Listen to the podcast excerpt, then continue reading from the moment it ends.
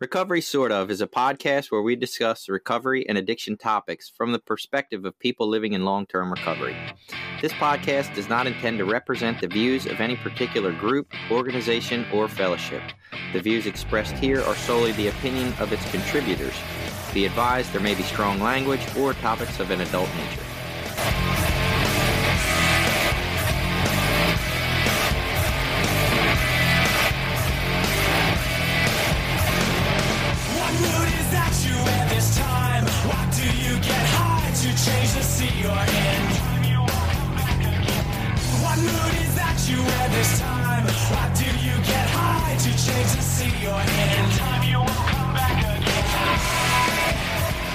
Hello, everybody. Welcome back to Recovery Sort of. My name's Billy. I'm a person in long term recovery. I'm Jason. I'm a guy in long term recovery as well. And this week, I wanted to talk about the ego and how it serves or doesn't serve me well in my later recovery, why it's dangerous to me as an addict, and I think to people in general. But before we get into that, Jason's going to give us the recap of last week. Yeah, and and weeks prior. So Jenny reached out and for our open mindedness quiz or whatever, I think I, I don't remember the exact numbers. I think I had like a 20 and you had like a 17 or something. We were both right in the mid range. She got a 27. Wow. I was like, God, you open minded whore. yeah. That's incredible. I know. I'm so jealous, really. It's all that recovery dharma work. I know. I'm in the wrong program. I'm definitely switching. Uh, also, just wanted to mention that like Hanukkah's in full swing. By the time you hear this, Christmas is right around the corner. Merry Christmas, by the way. And you know that can be a trying time, and especially I think even more so in 2020, where things are crazy and pandemic and quarantines and stress and all that shit. And our Christmas episode from last year had some tips on how to stay clean through holiday type events of course, you know, one of the things we mentioned there was like the family situations and knowing our limits of being around our alcoholic and drug addict family members, which maybe we, this actually gets us out of that this year. Maybe we don't have to go and do that. We have a nice excuse. Oh, no, coronavirus can't come see us. So, whatever. If you need tips, maybe that's an episode to listen to, but definitely happy holidays to you in whatever way you celebrate them.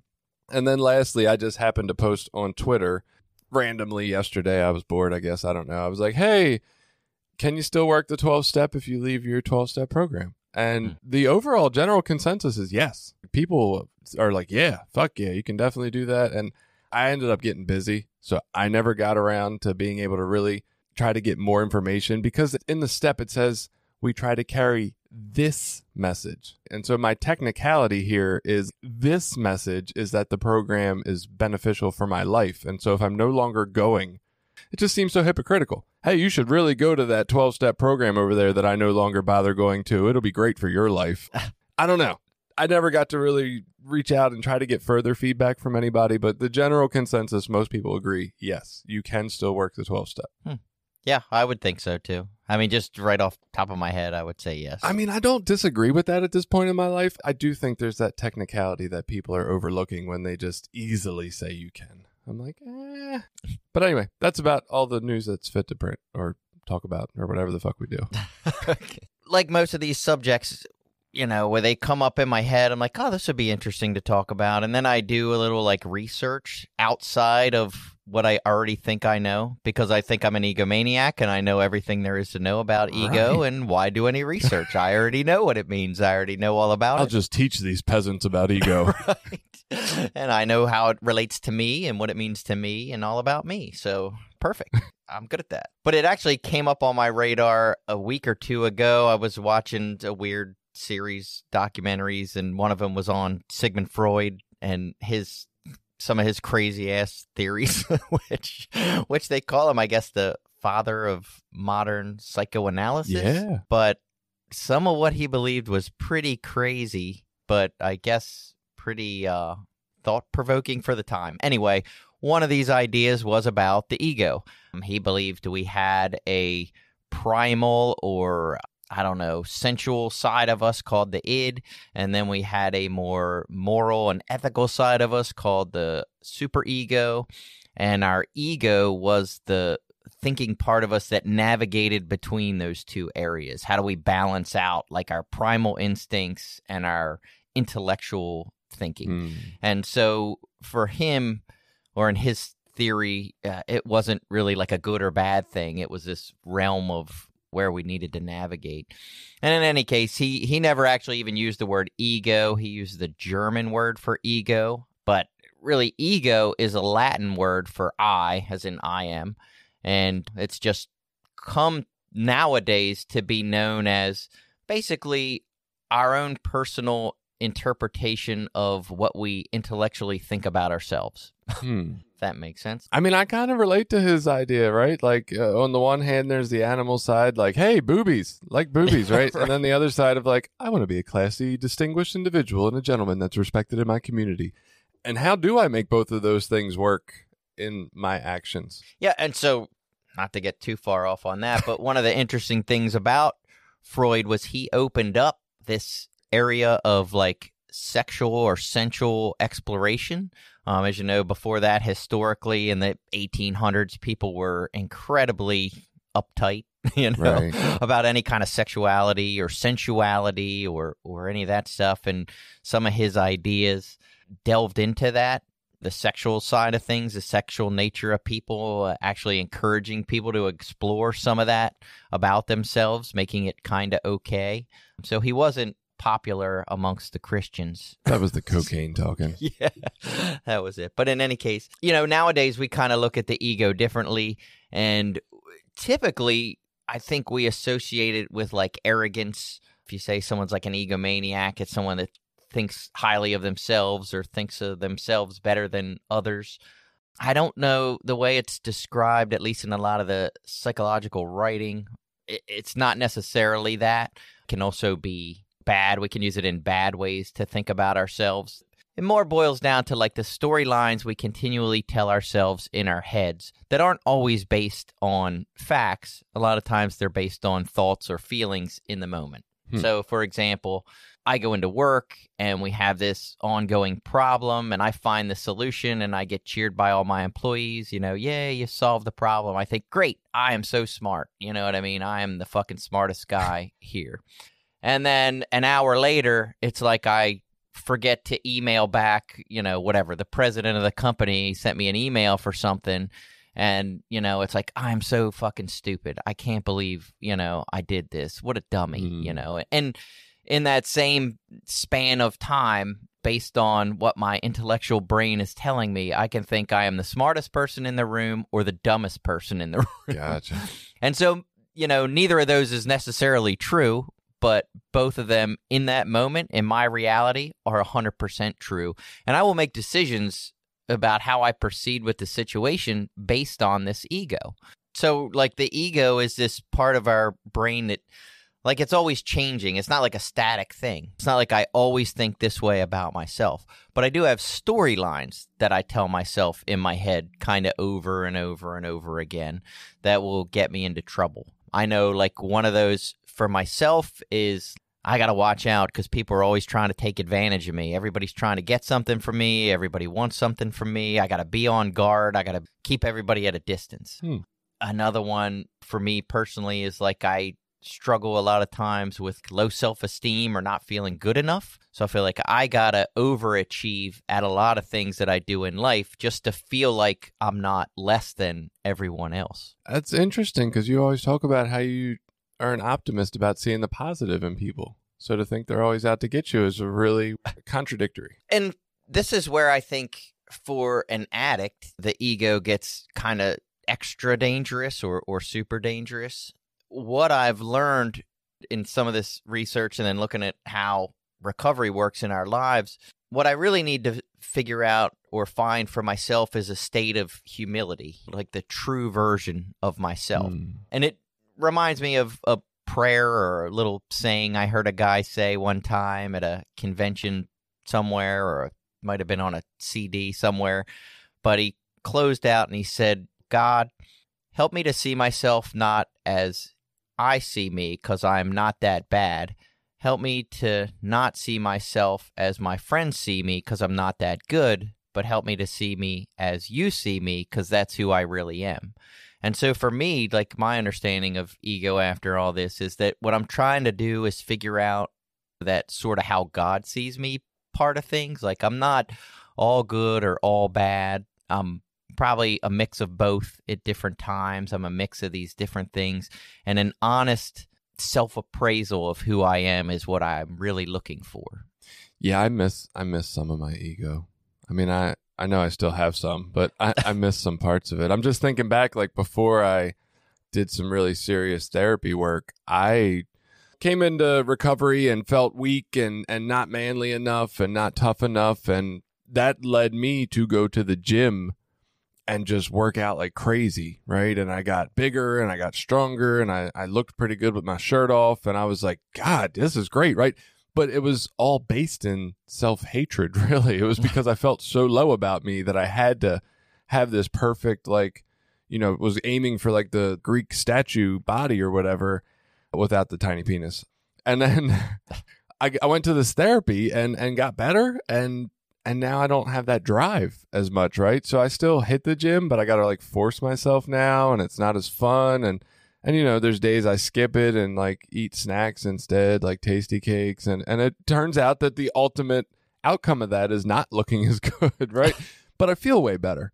And so it's kind of a give and take. It's almost like ego can motivate us to do these incredible feats in life, but it's based out of not liking ourselves enough and doesn't really lead to satisfaction, right? It doesn't really lead to the fulfillment after we've accomplished this great task. It's just, it's not enough. We need another great task. And so you're kind of like, you're either going to accomplish great things or you're going to be happy with yourself. Well, and that was some of the interesting things, you know, I, I was reading through some of these articles and realizing, I guess, at least it seemed like from a psychological perspective, you know they didn't look at ego as all bad all the time like is in a person in recovery i'm constantly looking at my ego as this bad thing or this thing i'm supposed to be avoiding or staying away from or or not letting run my life. We hear ego is like easing god out you know that sort of language. You know in in a lot of the reading i was doing they don't look at it that way. They kind of look at some of those positive things that you were talking about that come about as a result of i guess what you would call ego it's like you know if people give us praise for being a good artist like is it terrible that we say hey i'm a i'm a pretty good artist you know a lot of people tell me i'm a good artist so is it terrible to think that about yourself it definitely seems contrary to that prayer you just mentioned. well, I mean, that's it doesn't necessarily mean that whatever God doesn't see us as a good artist. Where it gets us in trouble is when we become like egomaniacs or when we get an overinflated ego. So the goal is to keep our ego in check or at a level to where we're not lacking self-esteem or self-worth or self-motivation. So, can we have self esteem and self worth outside of ego through a humble means if humility is the opposite in, to some extent? Like just a honest self appraisal of, yeah, I'm okay. Well, I think from the technical definition, that's still ego. Any sort of self appraisal is still ego. Hmm. I mean, if you're look, just looking at the definition of the word ego, you're giving an appraisal of yourself. It can be, hon- I mean, that's what you're shooting for is an honest appraisal. You're not looking for an overinflated or artificial version of yourself. So, to leave the ego, I will just say, I am. so, obviously, you're going to teach us about ego and what is apparently, according to experts, the healthy version of it. And I'm going to argue with you. Well, I actually was thinking more sort of going the other way of looking at like as an addict. So why is it like why is my ego so dangerous as an addict that I have to sort of keep it in check or keep it in lock or or always sort of be on guard from it whereas I don't know maybe and of course this is where we always debate like normal people and I might change normal. I might change that to healthy people. Maybe that's a smaller percentage of That's people are healthy. Where are they? What the hell is that? but healthy people are in a state of you know their egos in check. They're not egomaniacs or egocentric you know they're they're people that are healthy. But as an addict you know i think my self-centeredness drives me to always be thinking about myself how is this going to serve me what's it going to do for me how am i going to get what i want While NASA searches for alien life, I'm going to search the planet for healthy people. Yeah. like in recovery language, that self centeredness of my disease is what seems to be at the core of my affliction. Mm. I am always thinking about what I'm thinking about myself or how the world or you know, it's how about what I'm thinking. yeah. And that will drive me to do irrational things. It'll drive me to, you know, seek out things that are going to hurt me. It'll cause me to overindulge in things to make excuses of, well, I'll figure it out. I'll take care of it. It'll be okay. Whatever. Justification, rationalization. And so for me, I think I would always find myself in a place where I either thought really highly of my like I was always measuring myself against whoever I was around. So I was either way better than everyone else in the room or way less than everyone else in the room and then that directed how I acted in my addiction. Is it still ego if you measure yourself against yourself?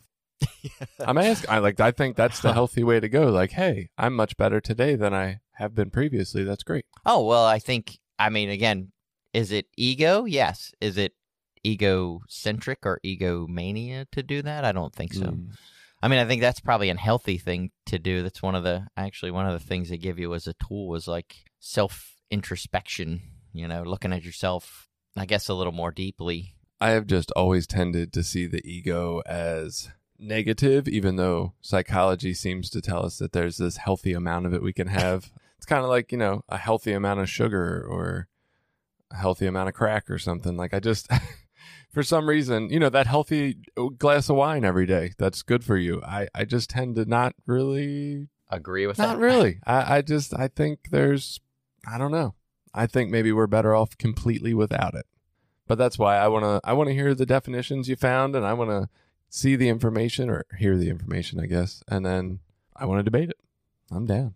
Okay, so one of the healthy ways that I heard ego described, or it could be used in a healthy way, is that we all have positive and negative self esteem that we put on ourselves, and our ego is kind of the balancing of those two things. So if we only think negatively of ourselves all the time, we have a really negative self image. If we only think positive of ourselves all the time, that's where we get our arrogance and things.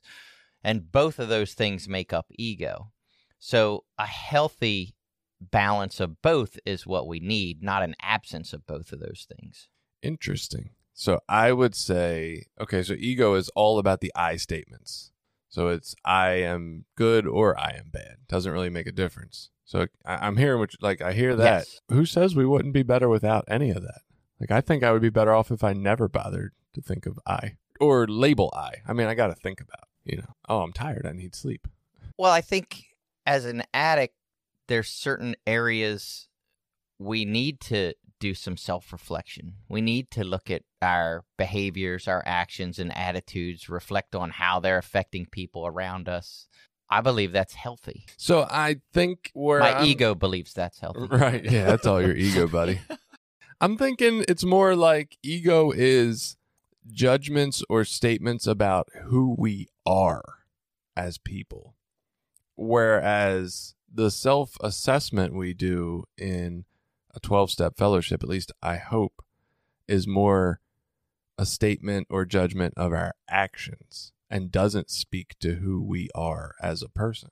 And so there's, there's no story to tell ourselves about what this means about us, right? There's no ego in it. It's just, hey, when I treat people shitty, I don't like how I feel. Let me change that. Not, I'm a shitty person. Not, I'm a great person and should treat them shitty because I'm better than them. I would agree if we were aspiring to be sort of like the Shaolin monk kind of people. Like You're not? I- no. That's not No, our goal. Not at all. Damn. Ideally, I think that's a great place to be. Is like I never really think about myself. I only think about how the world around me is going, and then I act according to my nature.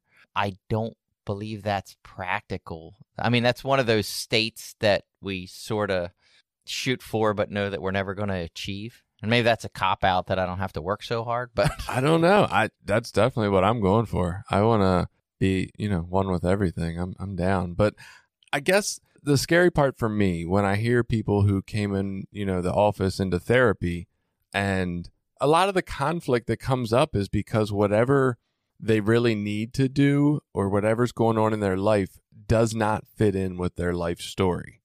And that life story, I think, is what the ego controls and tells us, oh, well, this is the kind of person you are. You can't change that. You can't deal with situations like this. You can't think outside of the person you are. You can't change the person you are. And I just feel like without that, if I don't tell myself a story, if I just say, "Ah, it's easier if it's not a, a story, right? If I say, I'm a very liberal thinker, this is who I am, that's hard to change. But if I say, ah, so far that thinking has made more sense to me, but if I ever hear something that sounds better, I'm not honestly, and I think you do this a lot because a lot of times when we come in here and we have our debates or disagreements, you'll say, I'm not really married to this idea. It's just what I've had so far. And if I hear something better, I'm open to it.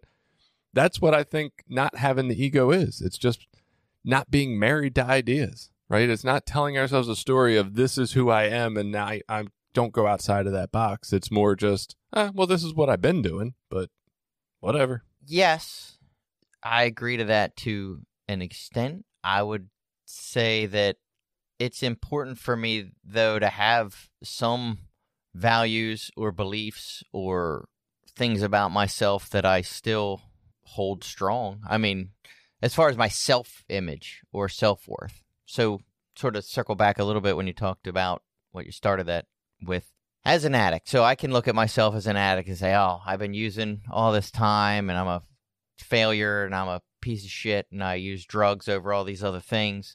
Or I can take what may be, I don't know, positive aspects of that and be like, look, you know, you made it through some really tough shit. You survived through what some people would consider like trauma in their lives and made it to this point. Like you are a stronger person because you made it through these experiences. That is still sort of a reflection of ego, but it would hopefully be used in a more humbling way than it would be as some sort of arrogant or egotistical way. Hmm. I think it's more empathetic, but I don't know. I think they're both true. I was a piece of shit and I wouldn't have made it through without drugs. Well, and that's part of the problem with our ego is that it can tell us both of those things at the same time. Like it's not this overly rational, logical thing because it doesn't make sense a lot of times. You know, it can contradict itself constantly. But we still think it's healthy to have a part of us that doesn't make sense. or we need to train our ego to make sense. Correct. Well, yes, it's we need to it's like self-esteem. You know what I mean? If I say I have healthy like it's it's not good to have no self-esteem at all. Self-esteem is a thing that I should have. But I shouldn't have too little of it or too much of it. I should have a balance of it that keeps me like grounded and level and hopefully reality, but maybe not. I, I, in hindsight, I just feel like I want Jenny here for her Buddhist version of this. I feel like it would align with mine and help my ego. yeah and i get that so i do understand i i do some a lot of meditation and there's a practice that i do in the app and it's very much about that stuff separating ourselves now the way i understand it at least through the practice that i've been working on is it's really trying to step outside of that thinking mind and to understand that that thinking mind isn't always giving us the clear best rightest answer that you know, my thinking, even though I think it's always right, isn't always right. So it's not that I'm looking for an absence in, in meditation. It's not that I'm looking for like an absence of any thinking. I'm just trying to get it has its own place. You know what I mean? Like I need to sit there and think is this a thought? Is this a feeling? And then what can I do with it and what should I do with it? You know, those are all things that go into the thought process versus I just have a feeling I'm angry, so I go punch whoever made me angry. You know, that's like the opposite of what I need to do. Right. like that's what I did in addiction. You know what I mean? I'm hurt. I'm angry. I want to make this go away. So I'll go use drugs. And I don't play that out in like a rational, healthy way. I just react to the feelings. And through meditation, I try to kind of step back and go, well, wait a minute, you're angry. So let's look at like why are you angry? Might that might be helpful to look at. And is the reason you're angry really rational or irrational? And that might be something to look at. And then I can make an appropriate decision moving forward. And so a lot of times you know, with my ego, it can be the same thing. Like I feel a certain way about myself. Was what I'm telling myself about myself true, or is it really just based in some feeling that I'm having in the moment? Hmm. Sounds a lot like the book I was reading a while back, The Untethered Soul, which talks about how the brain, I know it sounds stupid, but has a mind of its own, really. Like it's not us, even though we so closely associate ourselves with being the brain in 2020. That's what we Mhm. think. And that during meditation, and really the ultimate goal of our life is to realize that the brain thinks and talks, but we are not that talker. We're not even really the listener. We're the awareness behind all of that, just watching the conversation. And when we can get to that place, that's when we're really living in the moment and at ease and peace. To me, that says, I don't want the ego. Like it can be there, but I don't want to be a part of it personally. I want to be kind of watching it and being like, look at that dumbass. But I guess that would make me the ego again if I was judging. Son of a bitch. Damn it, it's always there.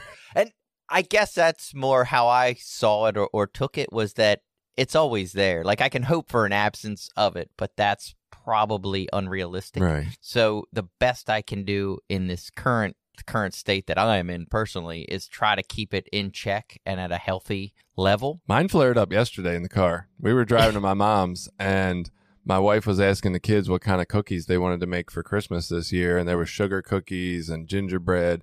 And I was like, "Could we make snickerdoodles?" And she said, "You can't decorate snickerdoodles because the decoration is what makes them snickerdoodles." And this turned into an argument because I was offended because I was like, I felt stupid, right? You're going to tell me I can't decorate a snickerdoodle? Why? and so it, it lasted. Like this was like uh, an hours long thing, and I'm like, what the fuck? I just have to say my head went right there too. Like, why can't you decorate a snickerdoodle? Well, motherfucking Betty Crocker.com says you can. So I ain't saying I'm right, but no matter what, I didn't feel right at the end of the night. It didn't feel very right. So yeah, apparently you can put decorations on sugar cookies and it doesn't make them other types of cookies. But if you decorate a snickerdoodle, uh, according to my wife, it's not a snickerdoodle anymore. I, I don't know. But yeah, either way, the point was my ego was involved in it, right? It was all about how I felt from her statement. And like, had I just not given a fuck that she had her statement about not, like, I, okay. Like, I could have just sat there and thought, mm, I like snickerdoodles. And then we'd have never argued. that would actually be part of the problem. At least my goal through meditation is to understand or to be able to hopefully recognize when my ego is flaring up. Like, oh, this is my ego telling me that I need to be right and win this argument. I need to kind of wind it back. And the story that I tell myself that I need to be right all the time is a bad part of my ego. I don't even want to win the argument anymore. I just want the other person to acknowledge they're wrong. I, it's not about what like I don't care about being right. That doesn't fucking do nothing for me. I just get annoyed when people I feel are wrong and don't own that. it's Yeah. like what the fuck? Whatever. Sorry, wife.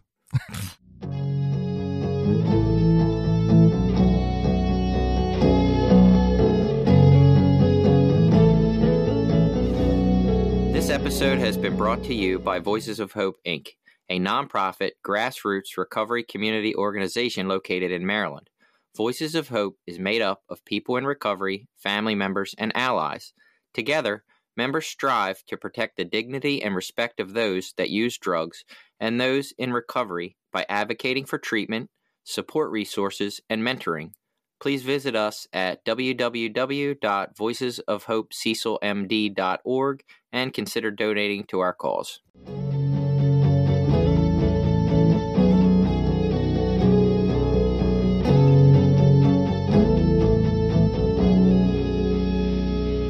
And I noticed when I first got into recovery, I think because my life was such a mess, it was easy to be really humble and really think. Mm. I don't want to say lowly of myself because I was working on. Well, Uh, that's I not was true. definitely I feeling Yeah, lowly. Yeah, I felt pretty lowly. I was just thinking I had to do some like those positive affirmations and things. I had my sponsor tell me like I should do positive affirmations, tell myself I love myself and I'm a good person and all because I felt like such a piece of shit. Yeah. But again, I think that either two negative aspects of myself. Like that was still my ego telling me that stuff. It wasn't just about the arrogance. All that you're a piece of shit, you're worthless, you're no good. Like all that was my ego. And I needed to get that in check. Yeah, I don't think that was good spot either. I liked the actions from that place that I was in, but I don't want to have those actions because I feel like I'm not worth acting different. And that was basically where I was early on. I'm I'm right there with you. But I like the actions it brought, the the humble type actions. I just want to be there without having to feel shitty about me. Yeah. yeah, that would be nice. Yeah. it took a lot of the the work that I did through the steps to kind of help bring me around to a better way of thinking of some of that. And it was really interesting and we'll get into it in a few minutes. The things that they say help balance your ego, the things that help keep your ego in check, were uh, not surprisingly, I should say, were a lot of things that we do in step work. Hmm. It was understanding that I needed help from other people, understanding that I needed powers greater than myself to help get through life, that I wasn't the most important person in the room. like all of those things that were the way that I had been living my life most of my addiction. You know what I mean? I could take care of myself. I don't need anyone's help. I'm going to be fine. Everyone else is my problem. Like all those things were my ego keeping me stuck in that addiction, keeping me stuck making the same terrible choices over and over again. Hmm. Interesting. So let's get into it then. Let's do it. So we'll do the questions, then we'll get into the signs that you're an egomaniac, and then what you can do about it. So I already took the quiz. I already know what my score was. We'll take it for you Sweet. if you want. Yeah. Uh, it's just on brainfall.com slash quizzes slash are you an egomaniac. My brain says, or my ego says, I'm going to beat you in this. Oh, and you don't need to put in an email address or anything. You can take the quiz and it'll give you your results. I took it for myself, but it doesn't give you like a scale of what's good or bad. It Just or gives you a number? what anyone else would be. Yeah, it tells you what yours is at the Does end. Does it tell you which is higher or lower? uh, it gives you a percentage. Uh, So the higher percentage is bad, and then it gives you a little synopsis of what your percentage kind of mean. well, my ego says I'm going to beat you because if I get higher than you, then I'll say I won. And if I get lower than you, I'll say I won. Well, I took two different quizzes, so I can give you my score on the lowest one, but it wasn't this one. Because my ego says I need to win. And I didn't like this question at first because I thought, ooh, that's kind of tough. Ooh. How would you rank your attractiveness on a scale from one to five? Ooh. Five being the most attractive. Yeah. The other ones get better. This is hard. I want to be honest, but I also want to win. Four. Okay. I think I was a four as well. You just lost in a game. How do you react? Rematch? This game is stupid anyway. Congratulate my opponent. Yell and or throw something. Mm, that's tricky. Like, is this a game against one of my sons or somebody I like, or is this? Yeah, I immediately thought my children. I'm thinking like playing online. I, I want to yell and throw something. let's go with uh, congratulate. I don't I don't know if that's always true, but let's go with that. Three, I guess. That's probably never true for me. I probably answered this game is stupid anyway. I, I with my sons, I'm like, yeah, hey, that's awesome. I hope. Oh gosh, I'm probably worse with my son. I really don't want to lose to him. That's funny. I can't beat a 12 year old. I suck. I can pretend I did it on purpose. Is that it? yeah. I never thought of that strategy. Oh, it's a good one. I need to train my ego better. See? then I could get a positive result. if you want something done right, I do it myself, hire someone really good, work as a team. Oh, I'm definitely doing that shit myself. That's me. I do it myself. Not a fucking doubt. yeah, right. That's the way that I approach most of life. I'll just do it myself. People offer to do shit for me that would make my life easier, and I'm like, ah, I just can't let you. I just got to do it me. I think that I can do most things better than people that are paid to do it for a living. I definitely wish I could just be my own doctor. After watching a few YouTube videos. like, oh, I can do that shit. I've seen people that do that. They're stupid. I watched Like- Doogie Howser, MD. I definitely don't need a fucking doctor. There are two attractive people you might be interested in at a table near you. In between their talking and laughing, they keep glancing in your direction. What's the deal? They're making fun of you? They want you? You have something on your face? Or how should I know? Oh, they want me. Though I, I have noticed as I get a little older, the thoughts creep in that may, maybe I do have something like a boogie or something. Yeah. That one, I would think I have something on my face. I would be curious to hear my wife's answers for me about these questions. Honestly, right. I think I'm doing honest, but she she might disagree. Yeah. I didn't even think of that. And Jen was sitting there when I answered a couple of these, so I should have asked her.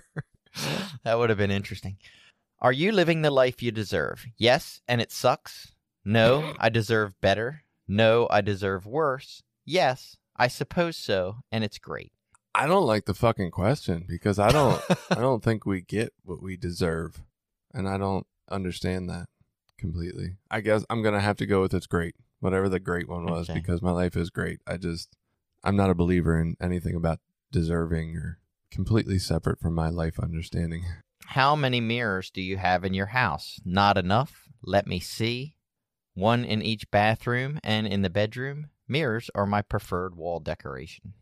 I don't know totally, but I'm gonna guess one in each bathroom and one in the bedroom. Sounds yeah, about that's right. what we have.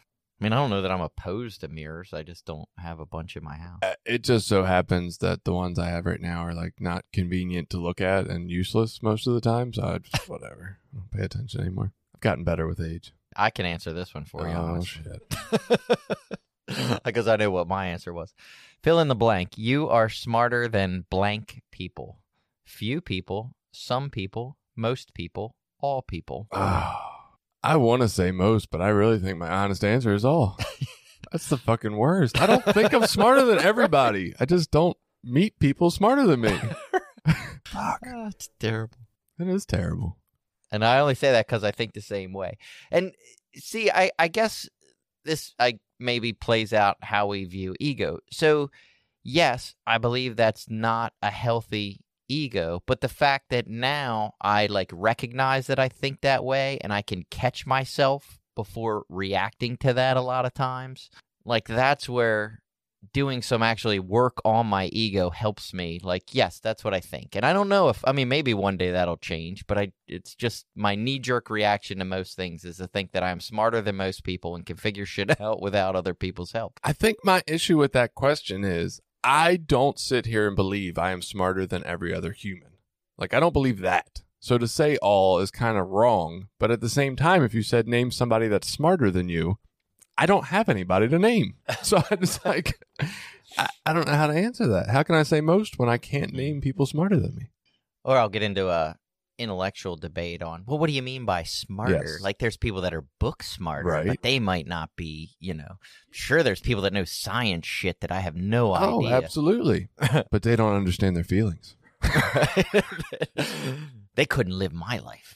Yeah, I, that's a hard one. So you are in a heated argument when suddenly you realize you were wrong all along. What do you do? Ooh. Admit it, change the subject, get upset. What? I'm never wrong. I, I think I admit it. Yeah. Ah, It's hard to do in a heated argument. That definitely changes it a little. Yeah. I might have to admit it later, but no, I, I don't have any problem. I don't think admitting when I'm wrong when I see that I'm wrong. Hmm. It's seeing it. I think is the problem. If someone is better than you at something, you feel jealous, motivated, angry, defeated, or impressed. Impressed and jealous. I was motivated. I don't like when people are better than No? me. Mm. Uh, there's just too many fucking things, and I can't be good at all of them. So that's interesting. Like I don't need to be better than them, but it will definitely motivate me to get better. Hmm. Like I, I, I have a weird. I don't need to be better than everyone. I just need to be better than like ninety percent of the people, and then I'm okay. I don't need to be the best. You know, there's always going to be people that are better than me, and I'm okay with that part. But I need to be better than most. I can't be average. Fuck that. Do you enjoy learning new things? No, it's boring. Yes, it's interesting. Eh, depends on what it is. I prefer to teach others what I know. Ooh. I thought I had the answer till that one threw me for a loop. I, I say the third one. The depends Eh, on what depends it is. on what it is. Yeah. I was not enjoying learning how to do our new website Friday. but then once I started getting it, I was like, okay, hey, we got a website. This is kind of fun. That was a plug for our website in case you guys didn't realize it. Uh, recoverysortof.com, which is well under construction, so don't expect too much when you go there. But it's there. You are 48% an egomaniac. Ooh, less than half. But but is that good or bad? You have a healthy ego. It says you've got just about the perfect amount of ego. Ooh, big how did enough I know? to give you com- big enough to give you confidence, but not so big that it gives you a big head to go with it. That's good because I already have a big head. And you did. Uh, I if lower is better, you beat me. I got a fifty. Oh, but still, right there in the middle. yeah, That's good. pretty close. Yeah, it was interesting. Some of my answers were slightly different, but I guess maybe I was better on some and worse on others. It's funny because five minutes ago I told you I would believe we shouldn't have any amount of ego, but now that I have a really good healthy amount, right, it's great. yeah, now it's like, of course I have a good healthy amount of ego. How how wouldn't I? well, that just ruined the test score. yeah. As long as mine's good, that's good. Like, that's a healthy thing. Signs that you need to get your ego in check. And what I found really fascinating about this was it was I, I found the information on a doctor's website talking to doctors about how you really need to watch like being an egomaniac because of course obviously medical professionals are I mean Maybe we all know the that. cliche movie of like the heart surgeons or the brain surgeons that are these egomaniac, egotistical people. Have you seen House? so uh, it was interesting. You know, the the article itself went into like why it was dangerous and what was unhealthy about it, and how people around you don't want to work with you anymore. So that was pretty interesting. That's super interesting. And I had a really egotistical doctor, so I might have to send him that link. Yeah. So signs that you are an egomaniac. You are very impatient. Check. It says that impatience, yeah. Egotists think they know everything. Therefore, they're very impatient with people who take time to complete tasks or learn something new. Ooh, yeah, Yeah, definite. That's Double double check. yeah, I'm both of those. You are too defensive. Are you always quick to blame others for everything, yet always have a good reason for why your tasks are performed well? Do you consider others incompetent when they make mistakes, yet always have an excuse when you fall short? Son of a bitch. uh, I, I'm getting better. With yes. this.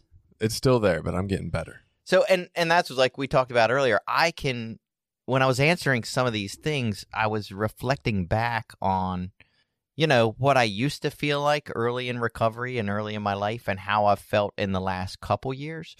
I definitely think I've gotten a lot better at specifically that. You know, like I make mistakes and other people make mistakes and that's okay. You know, my impatience depends on the day, but with that part, I think I do a lot better. And I think that's from step work, just, you know, doing an eighth step, realizing that I'm human and I make mistakes, even with my best intentions, and then going back and making amends for those mistakes and realizing a lot of times my thoughts most of the time were good and my intentions were good. It wasn't like I was out to hurt people or make mistakes, but the end result still sucked. So I went to high school with this guy, and I was a really small guy in high school, right? And then I ended up, you know, running into him later down the line. We did some work together, and I was telling him one day, I'm like, man, I I, I don't know this gym stuff, whatever, because I had gotten pretty big, right? And I'm like, yeah, you know, look, I, I can go in the gym and and I can lift, you know, this amount of weight or whatever, and, but I'd really I get on a job site and I don't really feel any stronger than anybody else, right? I just don't think it's that big a deal. And he's like maybe it's because you started from being so weak. And it, it hurt my feelings a little bit, but it kind of makes sense. I look at like my ego growth in recovery and I'm like, holy fuck, I've made these huge strides, right? To be so much better with it. But I guess I started so skewed to the ego side that it's really right. not that much better in the long run. Yeah, but that's what we're shooting for improvement. That's all we can do. We can be those assholes out there running around not improving at all. There's definite improvement. There's no doubt about that. Number three, you constantly complain. Do you immediately start complaining as soon as things start going wrong? When working on a team, do you blame everyone else for failure or and shortcomings? I don't think I'm going to let my wife listen to this episode. Oh, this is fucking terrible. Dude, so look, my son and I both play this game, Rocket League, and you're on a three person team. It's basically soccer, but you're in a car uh, in an arena. it's fun as hell. Anyway, anytime my team is losing, it's obviously the other two guys' fault. Now, you can see your scores throughout the game. And there's times I'll be in games where one guy has like 220, the other guy has 180, and I have like 36. And I'm still blaming them. I swear it's their fault. My son has never played a game where it wasn't the other two teammates' faults. And I'm just like, holy shit. Yeah, wow. So, number four, you argue frequently. Egotists place blame on everything but themselves. This tends to make them confrontational. Fuck this episode, Billy. Who came up with this shit? Wow. I feel Uh, personally attacked. Five, you never apologize. An egotistical person never apologizes for anything. Oh, I apologize today. They don't believe they ever do anything wrong. There, you do that. I know you. I think you are an apologizing. I person. do apologize There you today. go. I can't say I always see when I'm wrong, but when I do, I apologize for sure. Uh, six, you are very judgmental. Who are you to judge others? Apparently, there's a lot of work still to be done. and see, I laugh because I am all of those things too. And the reason I laugh is because it's so funny. Like, you know, again, my ego tells me that I have all this growth and I'm in this great place. Yeah. And then it's like I run through most of my days like angry and judgmental at other people and how stupid so many other people oh, are Oh, and how difficult they make my life. Yes. Those bastards. Ugh, this episode hurts my heart. hurts my ego for sure. Yeah, so that was it. Those six. I think I was a solid five out of six.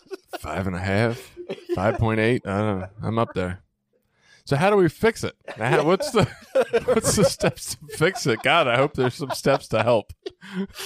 oh shit. Okay. Ways to keep your ego in check. And Ooh. again, a lot of these we see through step work and through the process of, you know, our work in the fellowship, but it's not always that. There are other things uh, that help. To know that you are a small grain of sand in the universe. So it's like humility, you know, understanding that we are not all that matters. We are really probably a pretty insignificant or inconsequential person in the world. There's a quote about that. Something about remember at any point in time when life's overwhelming, you're like a speck of carbon dust on a fucking rock hurtling through space at you know a billion miles per hour or whatever, and and nobody gives a shit or something like that. Yeah. Yeah. So being in that state of humility, that helps. Understanding that we're just part of a much bigger picture, a much larger thing. I am not the beach. I am just a piece of sand. Recognize that others have helped you get where you are. Oh yeah, there's no denying that. There's been a lot of help in my life every fucking step of the way. So maybe it's not that I like I don't feel like I have any argument against these. I'm in total agreement. Maybe I just need to remind myself of them more often. And that's what I took out of most of this. It's like the process of recovery teaches me to continually strive to be better. And I can do that by just reminding myself of some of these concepts, you know, whether it's in the morning through prayer or meditation or when I start my day. Each day, like it's that just for today saying we have, it's like I need to consistently remind myself to keep myself in check because if not, the self centered part of my disease sort of creeps back in. And before I really recognize it, I again have put myself as the most important person in the universe. Right. Like I don't consciously do it, it's sort of subconsciously. Why is everybody getting in my way on my way to work? Well, don't they know I'm running late? Yeah. You know, it's like Some of us have places to be. I'm hitting every goddamn red light. Like the red light people are out to get me. Yeah, the red light mafia. Realize everyone is of equal importance and we all have value. That's so fucking hard to believe. yeah. I'm not gonna lie. I immediately thought equal importance for what? Because I don't think everyone has equal importance. like, God, I'm a social worker, and that one's still hard to practice. know that nothing is permanent. Hmm. Yeah, that's one I'm actually working on doing more now. A lot of the stuff I'm listening to and you know the the Buddhist line of thinking of like getting in touch with my own death and my own impermanence and basically how little all that's going to matter in the grand scheme of things. I'm trying to work on that. I've shared that frequently as part of my recovery story. Like I've said, you know, if I look at my life over a five year period, you know, what's going on in my life now compared to five years before that, compared to five years before that.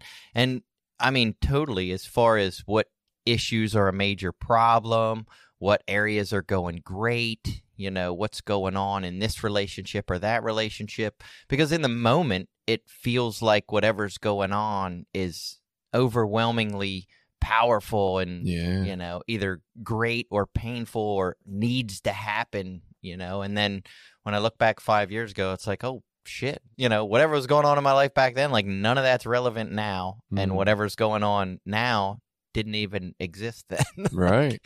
and so it's an interesting exercise for me and i still try to do it every couple of years kind of look back to where i was five years before so Everyone's equal. Yeah. Remind myself. have friends that will be honest and intimate with you. And this had more to do with people that will give you like honest self assessment. Obviously, in recovery, we would hopefully have sponsors that are doing that, that are giving us honest self assessments or, or giving us an honest view of ourselves. Yeah. Um, but having a support group or a network of people around that aren't a bunch of yes men. Right. I mean, we see how that plays out for like movie stars and reality TV shows, maybe that become president. that uh, you surround yourself with all these yes people, and and I don't think they do it intentionally, but you surround yourself with people that only tell you the good things about yourself, and then you that's what you think about yourself. It's definitely hard. no one's telling you you're a fucking idiot. It's hard to tell people the uglier side of themselves, no matter Yeah. how close we are to them. Like even I, I still, and that's the hard part of telling them to begin with, and then it's also the hard part of I still want them to like me. and I'm not sometimes worried they won't. Like, uh, right? but yeah, no, I, I I feel like I have that too. I have a definite group of people that will tell me about me.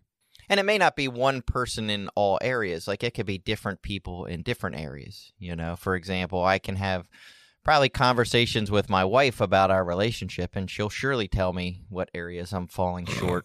you know, Right. in you know maybe in my marriage or in my relationship. Whereas you know I can talk to friends or someone like you about whatever parenting or recovery, and be able to kind of get a different opinion on what I could be doing different or should be doing different. So. Well, and I think that's even a step beyond what that healthy thing said. That healthy thing was just like, hey, ways to combat this or to have these people in your life that will tell you the truth. But I think it's even better, like you just mentioned, to seek out other opinions. And I find that I do that, not all the time or anything, but I definitely seek out information from people when I feel like I'm in a situation that I'm unsure of or that I'd like a second opinion. Like, this is how I feel, but something seems like it could be off with that. What do you think? And so I frequently seek out outside opinions, I think. Yeah, Seems like it. I think I do as well. I try to explore, like I say, new ideas and things I don't know a lot about you know, to try to get some information, you know, to get some knowledge and get some different perspectives on life. And the last thing they said was be introspective about your shortcomings. Hmm. Which obviously we do that work specifically in recovery. I mean, that's a major one of our steps, Yeah. you know, looking at our shortcomings, examining our defects of character, It's the um, one I'm supposed to be sharing right. that with other people you know those things are a critical part of recovery and again for addicts i think it's important because we are so self-centered and we do spend so much time you know thinking of ourselves and about ourselves and how the world affects us you know specifically we put ourselves as the most important person of the universe and I'm not sure. I mean, we talked about how smartphones have all these addictive properties and brain changing abilities. I- I'm not sure we're all not addicts at this point, whether we're in a fellowship or use drugs or not. So I would say this applies to everybody. I, I think we all struggle with ego to some extent. Whether, and like you said, especially with that new view of like the people who feel or whose life story is that I'm not good enough and I, I'm less than everybody and I'll never measure up. I think if we know that's ego as well, then uh, who doesn't qualify on one side of that spectrum? And with talking with you a lot lately, I've realized that my optimism is turning to pessimism Oh, people. fuck. No, not really. But off. I have noticed, I guess I would consider more what I would say healthy people are less popular than I thought. Like, and not in like a popularity contest. I just mean in the number of them that exist in the world. so, Yeah. so I tended to think that most normal people outside of recovery were healthy people. Oh. And I guess that's changing over time to be we have a pretty sick population of people, at least here in the United States. You know, there are a lot of unhealthy, sick people.